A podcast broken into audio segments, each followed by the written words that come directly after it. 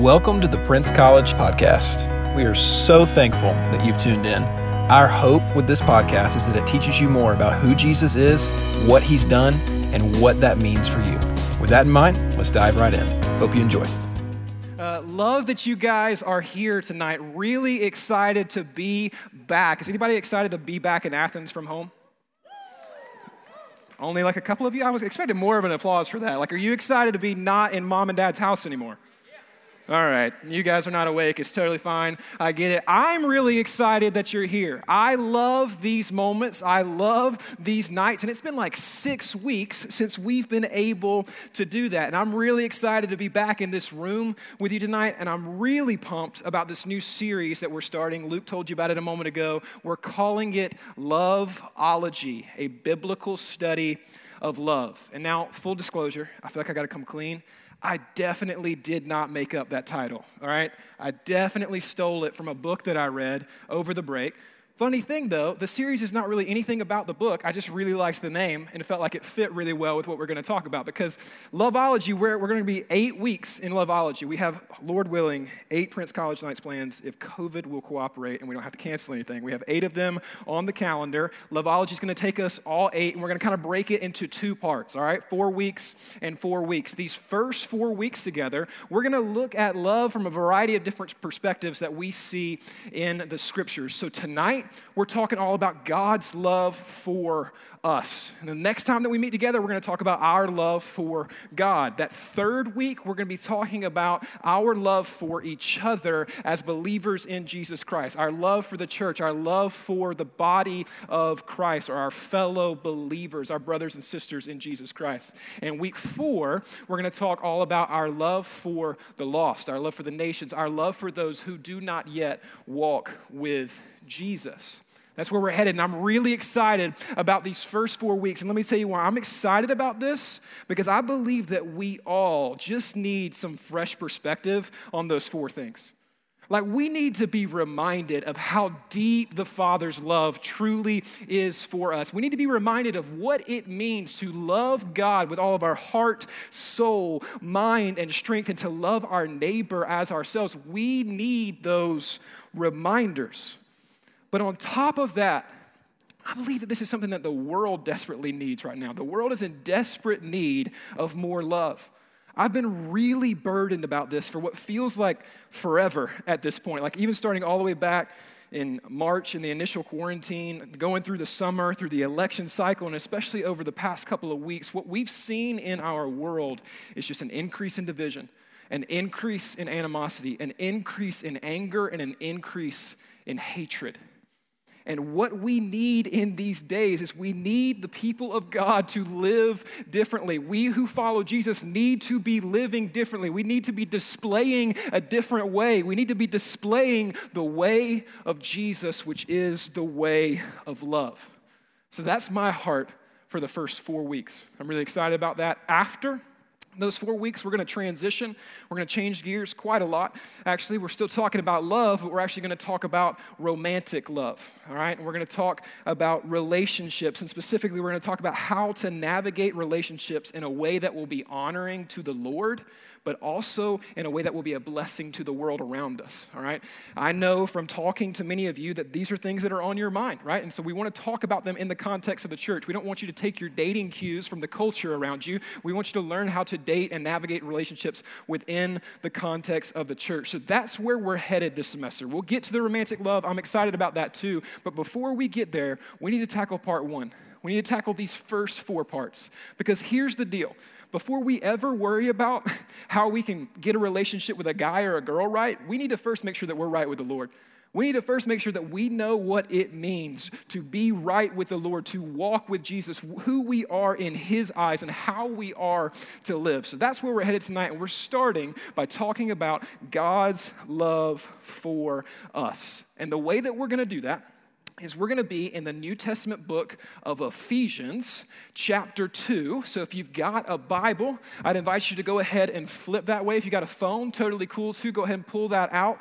Get to Ephesians chapter 2, past 1st and 2nd Corinthians, past Galatians, then you're there at Ephesians. Ephesians is written by the Apostle Paul to the church or to the body of believers in the town of Ephesus. All right, Paul is the same guy who wrote Colossians, which we studied last semester. Colossians and Ephesians have a lot of things in common, but they have a little, there's some subtle differences as well. And we could talk about God's love for us for weeks on end, but if I had to pick one passage of Scripture to explain God's love for us, it would be Ephesians chapter 2, verses 1 through 10. So that's where we're going to be tonight. We're going to break this passage of Scripture into two sections and just kind of talk about them together and see how God has displayed his love towards us. All right, so I'm going to read Ephesians 2, verses 1 through 3. We're going to talk about those first. So starting in verse 1, it says this, "And you were dead in the trespasses and sins in which you once walked, following the course of this world, following the prince of the power of the air, the spirit that is now at work in the sons of disobedience, among whom we all once lived in the passions of our flesh, carrying out the desires of the body and the mind, and were by nature children of wrath like the rest of mankind." I want you to pause right there. I know that's not the most fun place to pause. Those are some really depressing few verses, but we need to hang out here for a minute. I know that might sound weird. I told you we're going to talk about God's love for us, and we're talking about being children of wrath like the rest of mankind. That may seem a little awkward to you, but I'm here to tell you that I don't know, like these three verses are so important in us understanding God's love for us. I cannot overemphasize the importance of these three verses in understanding God's love for us. And the reason is actually our first point for tonight.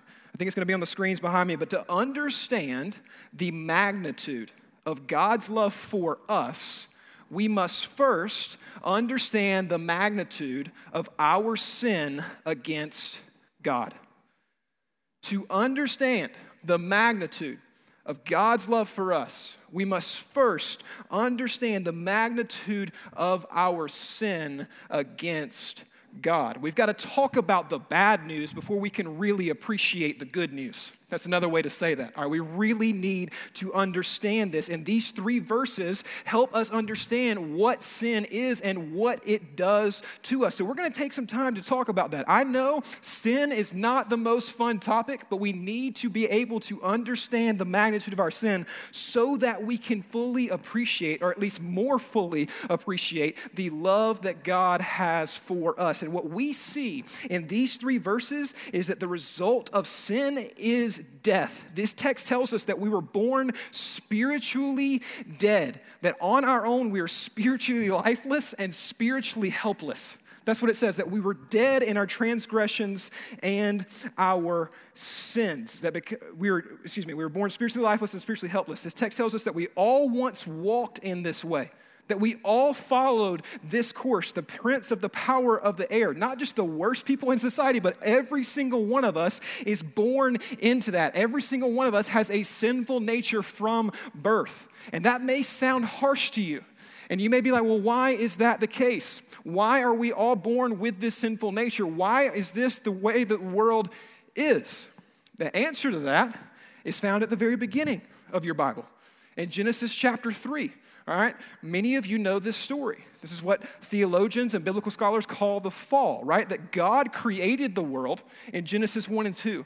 He speaks and galaxies are sent spinning into motion. It's absolutely beautiful. He forms everything and he forms man out of the dust and breathes life into his nostrils. He created man in his own image to live and dwell and rule on the earth, to enjoy and glorify God and to enjoy one another. He created us that way. It's a beautiful picture, and that beauty lasts all of 2 chapters. And then in that third chapter, we see mankind rebel against God and choose their own way. Even though God created a beautiful world for them to live in, for us to live in, he gave us more than we could have ever needed to live and thrive. They wanted the one thing that God told them that they could not have. In a garden full of yes, they chose the one no. They chose the one no. They pursued the one thing they could not have. They rebelled against God, and their rebellion damaged relationship with God. And because of that one choice, we now live in a sinful world, and we all follow the course of the power of this world. We all follow the prince of the power of the air. The same enemy that tempted mankind in the garden all those years ago is the same enemy that now tempts you. We are all born into this world and are by nature children of wrath like the rest of mankind. That's what Ephesians 2 tells us. That is all of our stories. And you may hear that and you may say, okay, Adam, like that sounds intense, right? Like I thought I was coming to hear a talk on God's love for us, and you're telling me now that I'm born a child of wrath. Like why? Like I get it. Like I'm not perfect, but I don't think I'm that bad.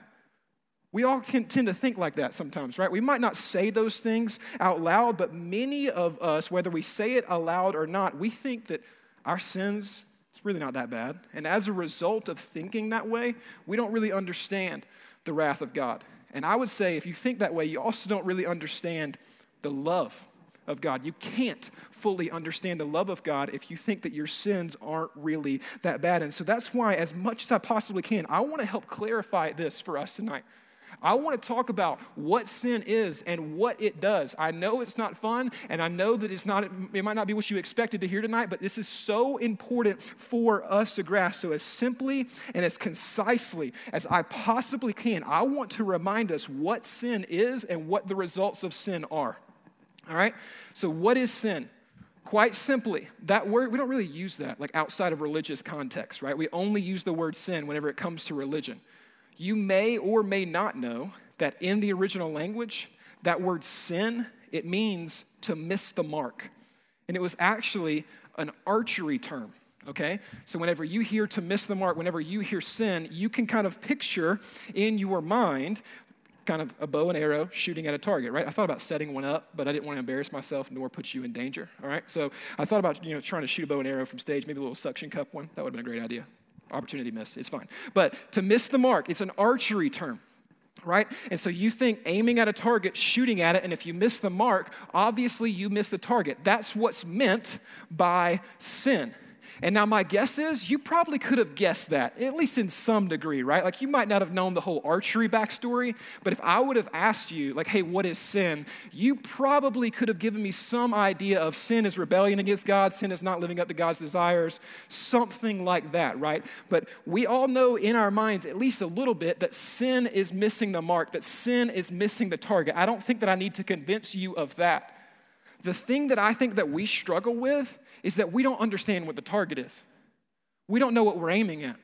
Many of us, whenever we think about the target for our morality or the target for the way that we're meant to live our lives, we think about society standards. We think about the way society tells us to live. We think about others in our lives and just measuring up to them, right? And as a result, if that is our target of morality, if that's our target for how we are to live our lives, then it's not really that hard to measure up to that, right? And you compare your life to those that are around you. You compare your life to the lives of those in society around you, and it's not really hard to hit that mark. You might not be too far off center of that target.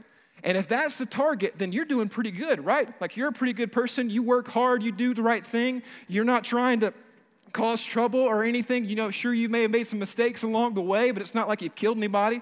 It's not like you've robbed a bank. It's not like you've stolen a large sum of money.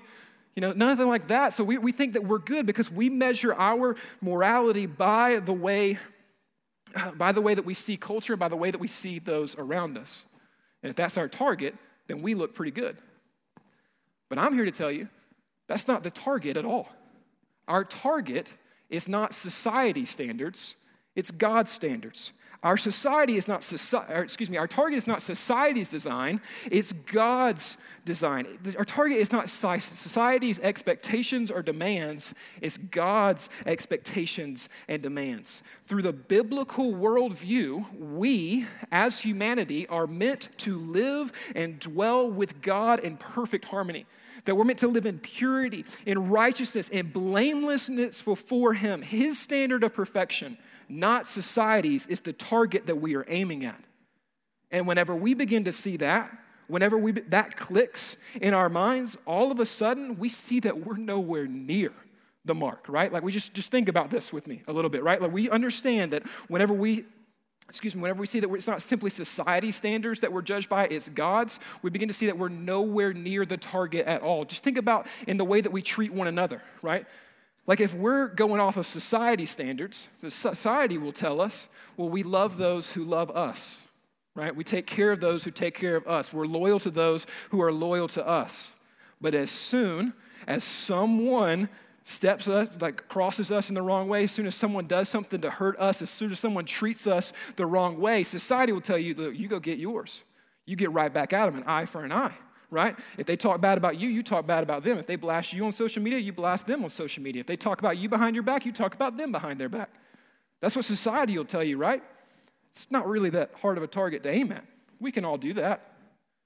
But whenever we look through Scripture and we see God's design for the way that we're supposed to relate and interact with one another, we see a very different target. We see that we're meant to honor, to respect, to value, to love, to serve, to value others as more important than ourselves, to not just love those who love us, but also to love our enemies, to honor, respect, value, care for every single human being, regardless of whether or not you agree with them on everything. Because we realize that every human being is made in the image of God. Every human being is a soul that Jesus died to save. It's a much different target. Think about it in the realm of purity, right? Society's version of purity, society's target of purity is an absolute joke, right? Like all you gotta do in society's worldview is as long as you're not hurting anybody, you can do whatever you want. And even that's like a definition that's held loosely, right? Anything goes in the realm of physicality. Anything goes whenever it comes to your own personal sexual purity. But as long as you're not hurting someone else, we look through the Scripture and we see a very different target.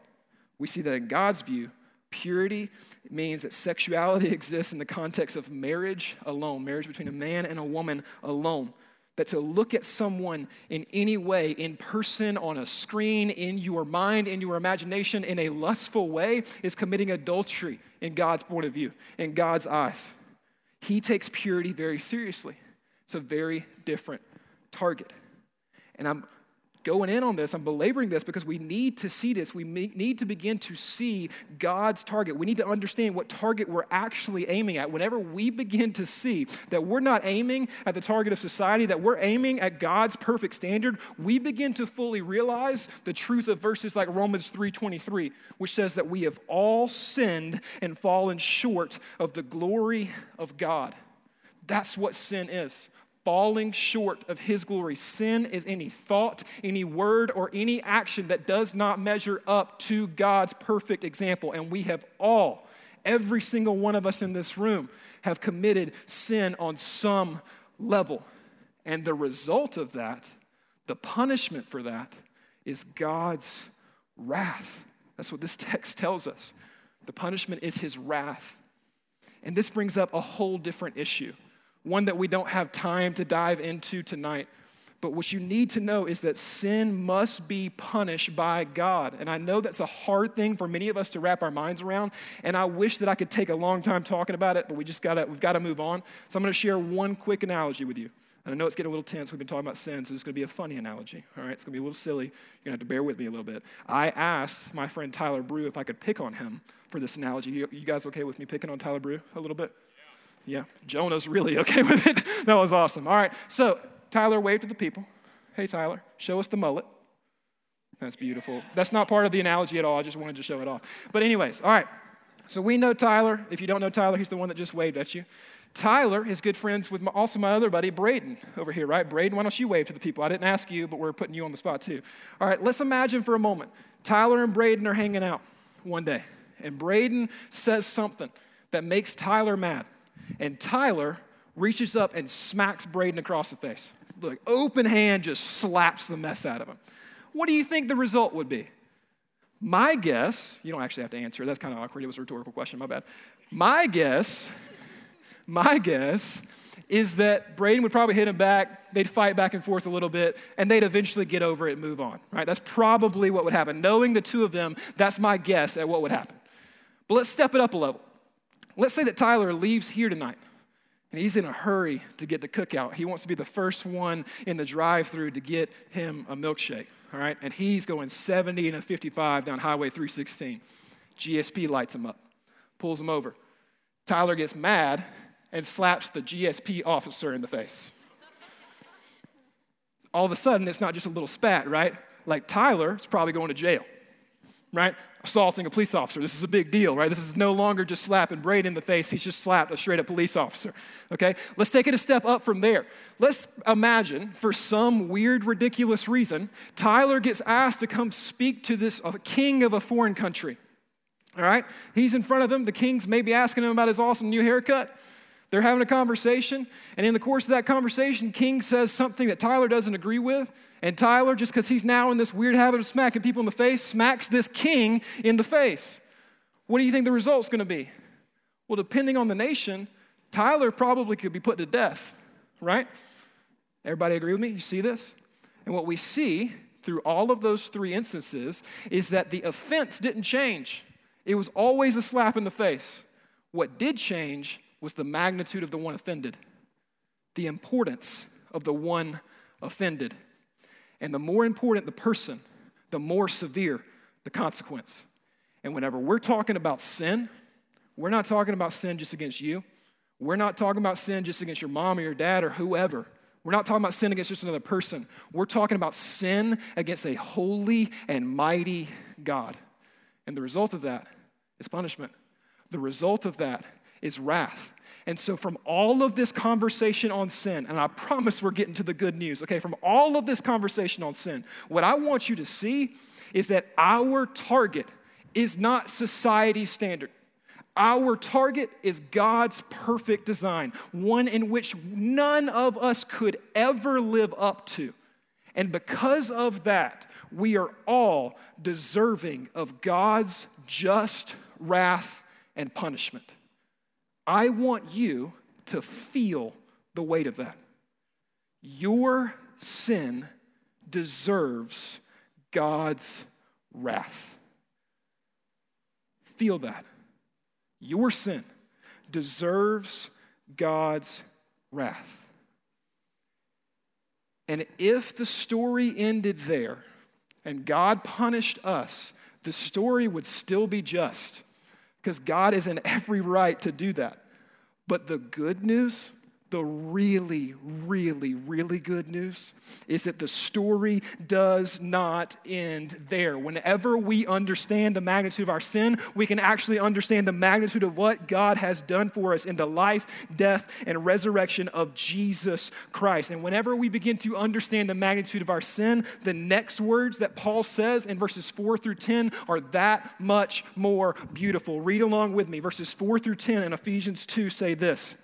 All right, he just said that we were all by nature children of wrath like the rest of mankind. Verse 4, but God being rich in mercy because of the great love with which he loved us, even whenever we were dead in our trespasses, made us alive together with Christ. By grace you have been saved. And he raised us up with him and seated us with him in the heavenly places in Christ Jesus, so that in the coming ages he might show the immeasurable riches of his grace and kindness towards us in Christ Jesus. For by grace you have been saved through faith. It is not your own doing. It is the gift of God, not a result of works, so that no one may boast. For we are his workmanship, created in Christ Jesus for good works, which God prepared beforehand that we may walk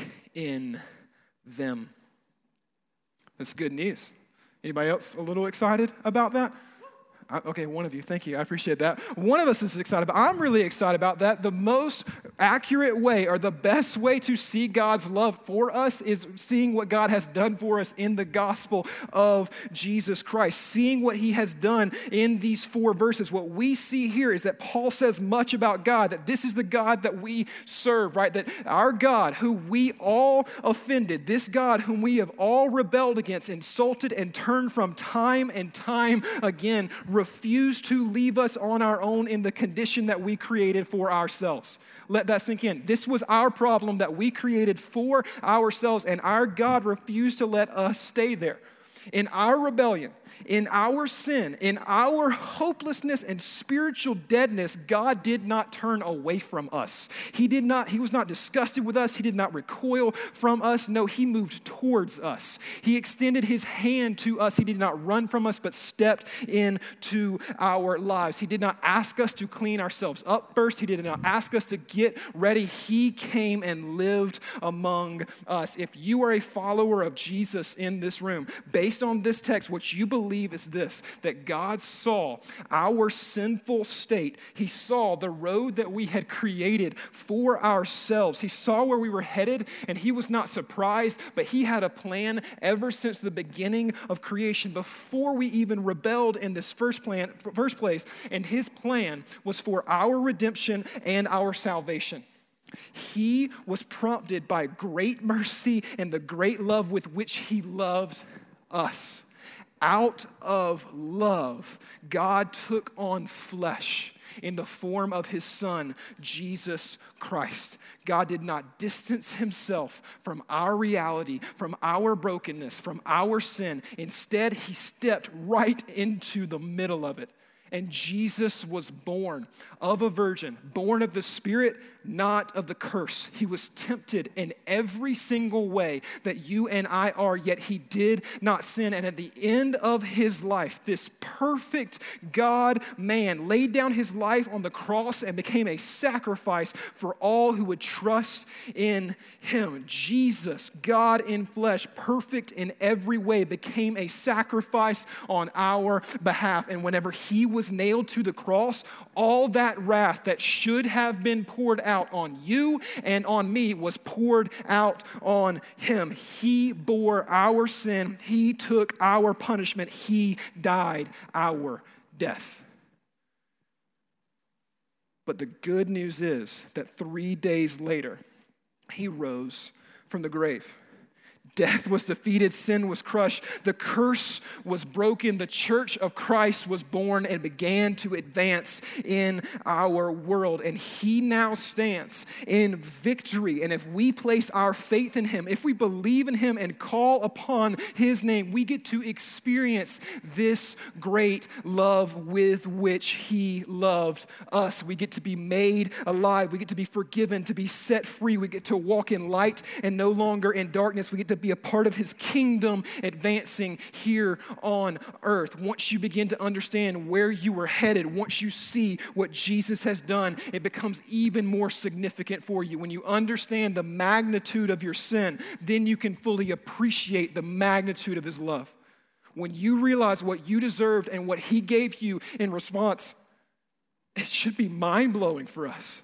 It changes everything. Whenever we come into relationship with Jesus Christ and we experience this love, it changes everything about who we are.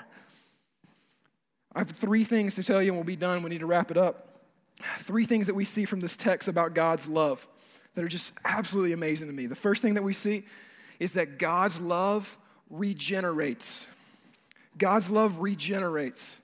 What I mean by regenerates is it means he brings us back to life. It says because of him, we've been made alive together with Christ. If we let that sink in, that we who were once dead have now been made alive in Christ, that if we place our faith in Jesus Christ, those of us who were spiritually dead can now become spiritually alive. Those of us who were spiritually lost can now be spiritually found. Those of us who were spiritually confused can now find satisfaction and fulfillment in him, that we can come alive in him. Dead souls come alive in the name of Jesus Christ. Because of what he has done, he offers us new life and he enables us to live in a completely different way.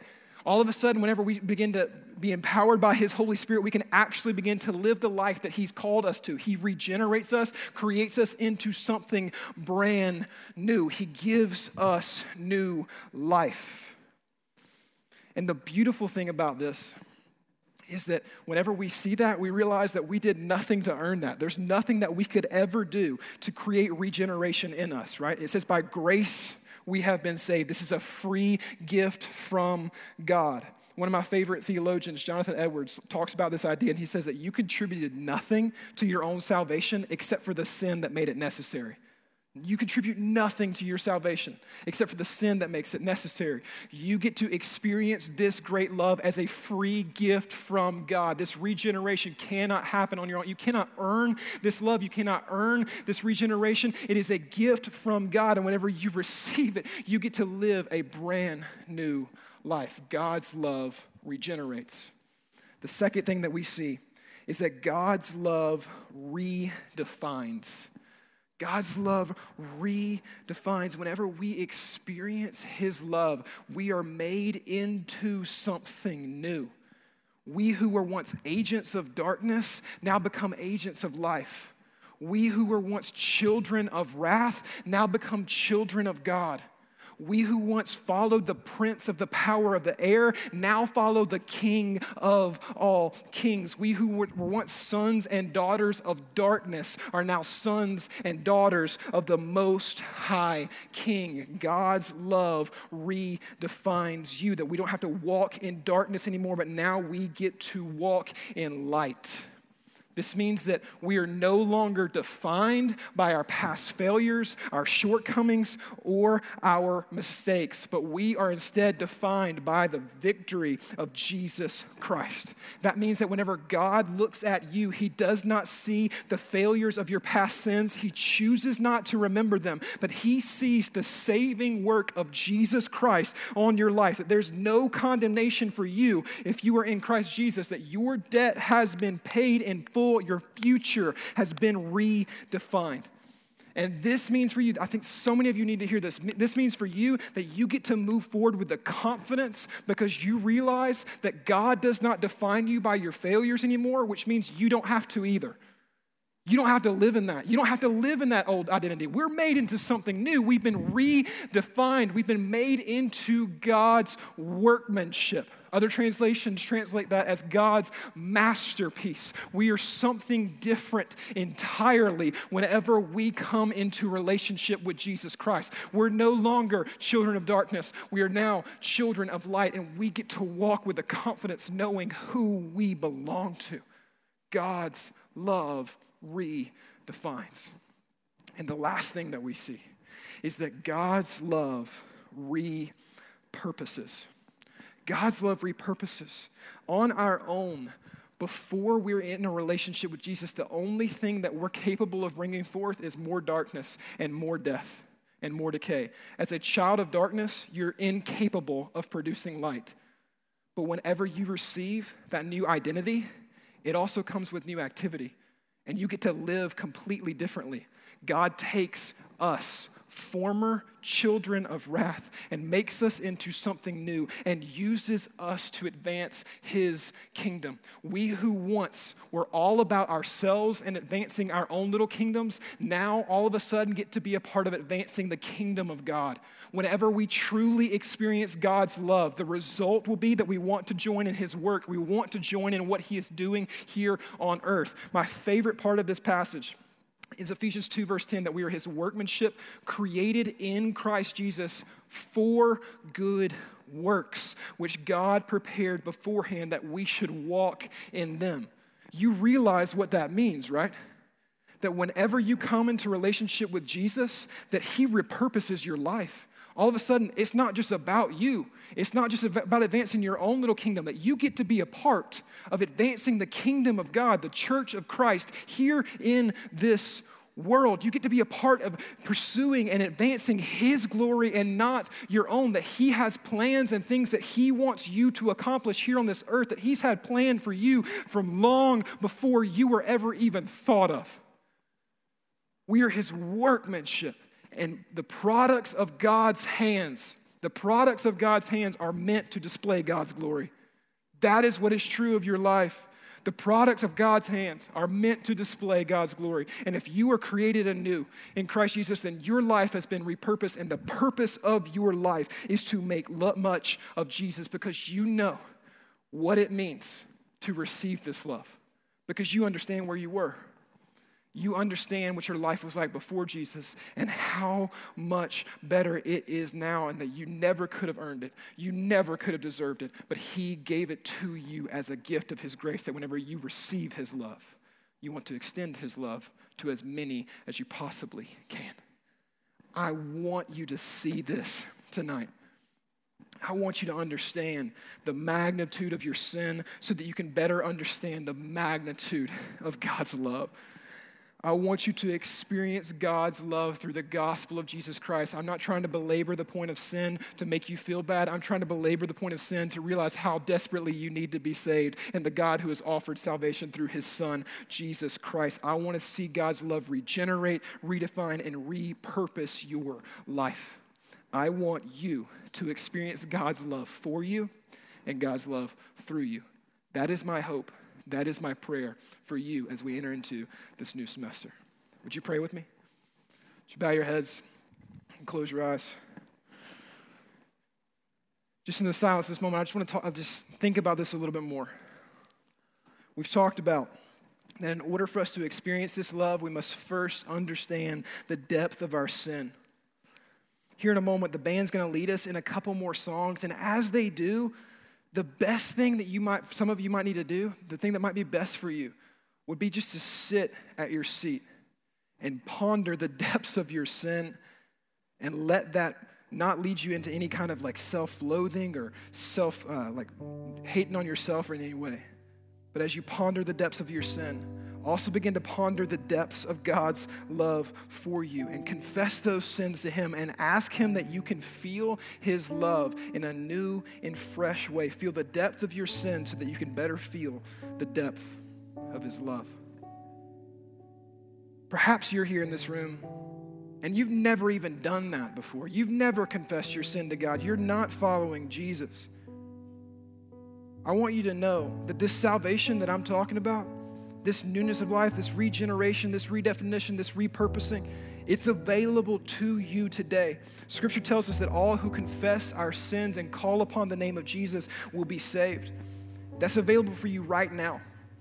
And I want you to know that here in a moment, I'm going to step to the back, and if any of you have things that you want to talk about, any of you have things that you want to pray about, I will gladly talk to you. I'll gladly pray for you. You can sit in your seats. You can kneel and pray. Whatever you need to do in this moment, do it. Respond to God's love shown towards you. The band's going to sing a couple more songs. Before they do, I'm going to pray a prayer that's found in Ephesians chapter 3, verses 14 through 21. I'm just going to pray this prayer over you before the band leads us. Says this, "For this reason, I bow my knees before the Father, from whom every family in heaven and on earth is named, that according to the riches of his glory, that he may grant you to be strengthened with power through his Spirit in your inner being, so that Christ may dwell in your hearts through faith, that you, being rooted and grounded in love, may have the strength to comprehend with all the saints what is the breadth and length and depth and height, to know the love of Christ that surpasses all knowledge, that you may be filled with all the fullness of God. Now to him who is able to do far more abundantly than all we may ask or think, according to the power at work within us, to him be the glory in the church and in Christ Jesus throughout all generations, forever and ever. God, this is my prayer for us. I pray that we would be people who understand as much as possible the breadth, the height, the depth, the length of your great love for us, that we feel it, that we are changed by it, and that we live in a new way, believing that you are the greatest thing in the universe, that you love us so much, that you have changed, offered a way for our lives to be changed forever. God, we love you. We praise you. Be glorified in these moments. In Jesus' name that I pray. Amen. Thanks so much for tuning in to this episode of the Prince College Podcast. If you'd like more information about our ministry, you can check us out online at www.pabc.org/college, or you can follow us on social media at @prince.college. We'll see you next time.